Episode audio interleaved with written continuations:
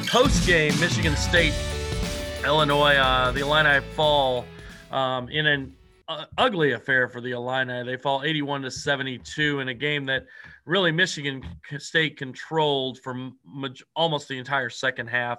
Um, the Spartans, you know, just out toughed Illinois. Um, you know, got after them. They were physical. Um, Illinois shot really poorly from the floor in the first half, and then weren't able to overcome that in the second half.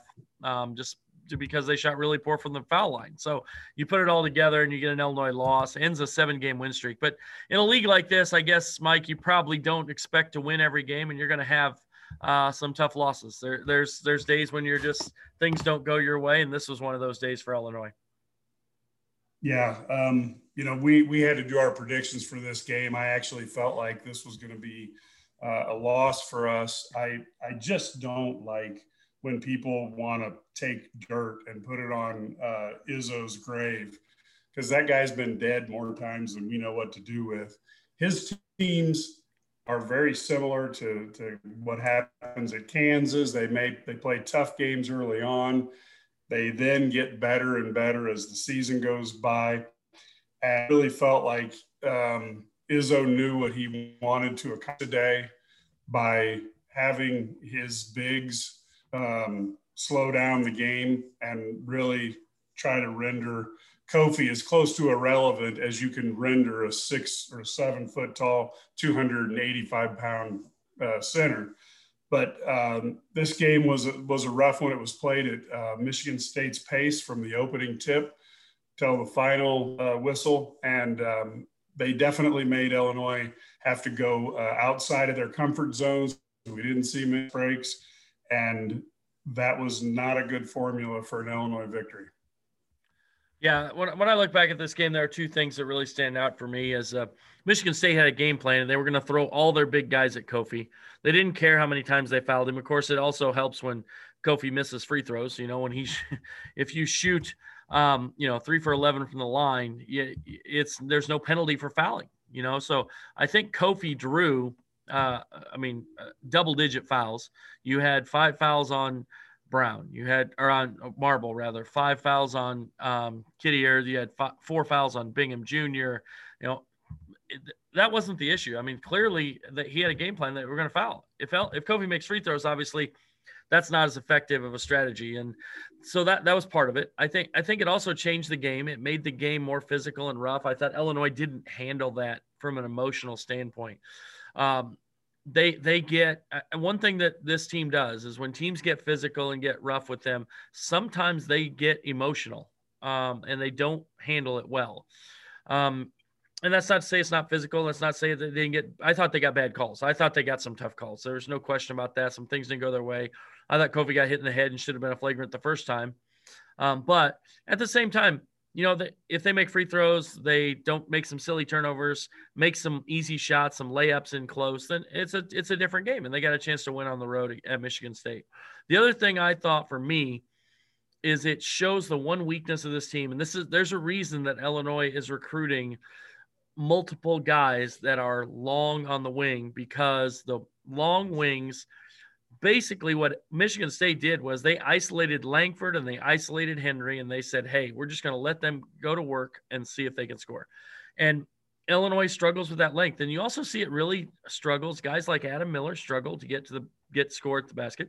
Ayo struggles against the length a little bit um, because you know the reality is Ayo's a six five point guard, but he's playing against six seven wings that are just a little bit longer, and that's nothing against him, but he, it's a different position because Illinois has, you know, a lot of times they have Frazier and Curbelo on the floor. You got two little guys out there, and there's just it's a tough matchup for them. And this is the one thing. If you look at every team that's given them trouble this year, you know, you go back to the Maryland game, you go back to Ohio State game, you go back to Michigan State now. Long athletic teams on the wing give them fits. Guys who are long at the two, three, four really give Illinois fits. It's not the it's not the bruisers, it's not this, it's not eh, that that's the one thing um, quick and athletic length on the wing gives them trouble. And, and I guess you could say it gives everybody trouble, but it's kind of the Achilles heel. It's the kryptonite for Illinois um, this year. They're going to be very interested, you know, on the NCAA selection Sunday as to what they face. because this is the type of team that they really haven't beat yet. And it's, you know, this is the type of team who could give them trouble. But then again, you know, you see Michigan State as a nine seed or something like that coming into the NCAA, and they get their act together. You can see them making a little bit of a run. But I, the other thing I was disappointed about was that Kofi got the ball and they wanted to foul him, but he was triple teamed, which means there has to be at least one guy and maybe two guys open. And they need to practice so that he knows exactly where to throw to, so he can maybe even throw to a spot. Because that means if he gets the ball out, it's either the, the first pass or the skip pass to the other player that is going to be open. And that didn't happen not one time all evening.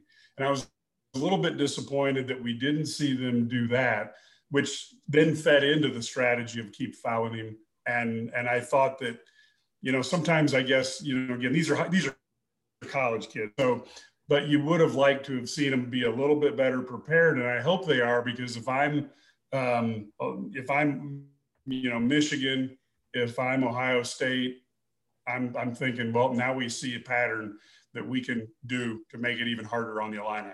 So I'd like to see them, you know, I'd like to see him get the ball out to the open guy once in a while and make him pay for the triple team. Yeah, no question. I, I, think that's something that's probably the biggest for me. That's the biggest thing right now. I thought Kofi got frustrated too, but he gets fouled. I mean, I'll be honest with you, nobody gets fouled more in the national in the NCAA. Nobody gets fouled more than Kofi. He gets fouled every time he's down there. He's grabbed, he's held, he's hit on the arm. I mean, they even showed the replay. He gets whacked on the arm. He still makes the dunk, but it's just it, it's hard, and I think he gets frustrated. But he's got to kick out especially when you got three guys on him. Now, some of that you have to give Michigan State credit because they forced him to catch the ball maybe in positions where they were able to double and triple team him without maybe having the penalty of having guys there. The other thing is, a lot of that comes with who's on the floor. And I, I don't think Illinois, uh, Grandison is the one exception. He's fantastic at cutting off that pass. The other guys don't move as well off the ball. And so they tend to stand, they tend to watch Kofi go to work, which is fine. But we need to do a better job of exactly what you said. We need to find the right guy, get those kick out threes. I think Illinois also, I thought they were hesitant tonight. I mean, I thought they, you know, it's funny. They'll come down and make one pass and take a 28 footer. They'll do a ball reversal and get a wide open three on the line and pass it up and, and do a shot fake and dribble in. I'm like, it makes no sense to me. I, I, I don't understand the shot selection so many times with this team. Like, you've got a great look, take it when you don't, when you come down in transition and there's nothing there, it's okay. Run some offense. And and I thought they just making those decisions has been kind of an issue. And what's a good shot, what isn't a good shot, has really been an issue for them all year. And you know, when it goes in and things are going well, like at Minnesota, nobody really talks about it. It's all good. And yeah, I mean, and, and, you know, Trent Trent shot the ball pretty well tonight. Just four out of eight from three. I believe he had 22 points. But at the same time, I thought he passed up some wide open looks and then he took some some some crazy ones, long twos and transition and things like that. So those are little things that I think they have to clean up. They have to do a better job making decisions. I know they want to play fast. I know they love to get out and run, but part of running is also making good decisions so you can finish at the other end. Yeah, and and I, I did think a couple things was interesting. Um, Curbelo played really poorly in the first half, and and I, I have to give Underwood credit because I would have been hesitant to put him back in in the second half. And Underwood put him back in, and he responded, you know, with 12 points, um, you know, in the in the second half. Um, played really well, got three rebounds, you know, a couple offensive rebounds that were key. Um, it seems like if he can find a way to play within himself, he really uh, has a gear then that he can make maybe some of those bigger guys pay because they can't guard him. It's when he goes from fourth gear to fifth gear and tries to create a sixth gear that he gets himself in trouble. And, and again, he has so many physical talents when it comes to lateral and and and you know acceleration. Um, if he just stays within it, I, I, think he could be a weapon. And maybe this will be type type of game that will help him build his confidence for Nebraska coming up in a couple days, and maybe we can start building on that for next week. Yep. I I agree. I, I, thought Curbelo was better in the second half, playing a little more free. You know, as they they kind of didn't have the. I think one thing is when you're behind like that, you just kind of come out and play, and there's there's less pressure. I think when you've the tight game in the first half, sometimes he makes some poor decisions, poor reads, and things. The other guy, I thought, uh, you know, looking at positives, I thought, um, you know, Coleman Hawkins actually gave some good minutes in the first half. Um, came in off the bench. I thought he did a good job, you know, battling, competing again, I think you know he's maybe not ready to play long stretches, but um, he did battle, did a good job. I thought, um, you know, but when you're you're big guys, you know, Ayo and Kofi struggled, um, and, and when those guys struggle, we're probably not going to win. Adam Miller didn't have a very good game. I thought, you know, he only played uh, 16 minutes at the end of the day because of his struggles, and so yeah, you know, it's it's one of those things you've got to they've got to suck it up though and get better. They got Nebraska on Thursday. There's no time to rest, and then they go to Wisconsin on Saturday. Now, the one thing about Nebraska is not near as good as Michigan State, um, there and it's at home. It's the last home game of the year, so they better show up to play that one. And Wisconsin doesn't have the same athletes and length that Michigan State has that gives Illinois trouble. We've already seen that that they don't they don't give the same uh, issues. But so take care of business in those two games. Then you go into that last week, and we just let the chips fall where they may against the two best teams in the Big Ten right now, and that's Michigan and Ohio State. And if Illinois wants to be one of those two best teams in the Big Ten, got to win one of those games, or maybe both. So um, we'll just kind of see yeah. what happens there. Yeah, I think Kofi Kofi also learned something. I think tonight that you know he really has to see that when Underwood does the automatic uh, two fouls puts you on the bench in the in the first half um, you know, he was out with seven and a half minutes in, in the first half. And that was the dumbest foul, you know, kind of jumps past a guy and puts a hand on him, accomplishes nothing other than getting himself out of the game. And, and I'll be honest with you, you know, when we get into the tournament, whether it's Big Ten or whether it's um, the NCAA, we can't win if he's if he's sitting on the bench for seven to ten minutes of the first half. And I really hope that the discipline that he's shown through most of the season, I know you talked in a past 30 for 30 with Coach Antigua about working on that with him, but he has got to avoid that second foul in the first half. If for no other reason than he knows, you could see when he tried to explain to the bench that he should stay in the game. Yeah. And then he went out of the game. And we just don't know. Giorgi's kind of a roll of the dice. Are we going to get nine point Giorgi or are we going to get zero point Giorgi? And and they really can't afford him to get injured, or excuse me, get get get in foul trouble and put himself out of the game. And and I really, you know, he's got to take those lessons to heart. He can play good defense in there without swatting at things and getting that second foul um, because that puts too much pressure on Ayo. The other thing I was a little disappointed at was with Henry, they let him go to his left for a lot of times this evening. He's got that little little move back and forth that he goes to his left that he finishes with. And I really felt like that was we let him go to his left the way some bad teams let Ayo go to his right. And to me, that's either scouting or it's the team just not listening to the coaches as well as they should. So that yeah. was those were the two the two other things kind of stood out that um, kind of got me a little bit as I was watching the game. So the Illini fall 81 to 72. I'm going to give one last thing in this that you have 18 shots from Dosunmu, 13 from Frazier, 11 from Cockburn, seven from Curbelo. When you have guys out there, Da'Monte Williams plays 23 minutes, does not shoot the ball, does not get to the line.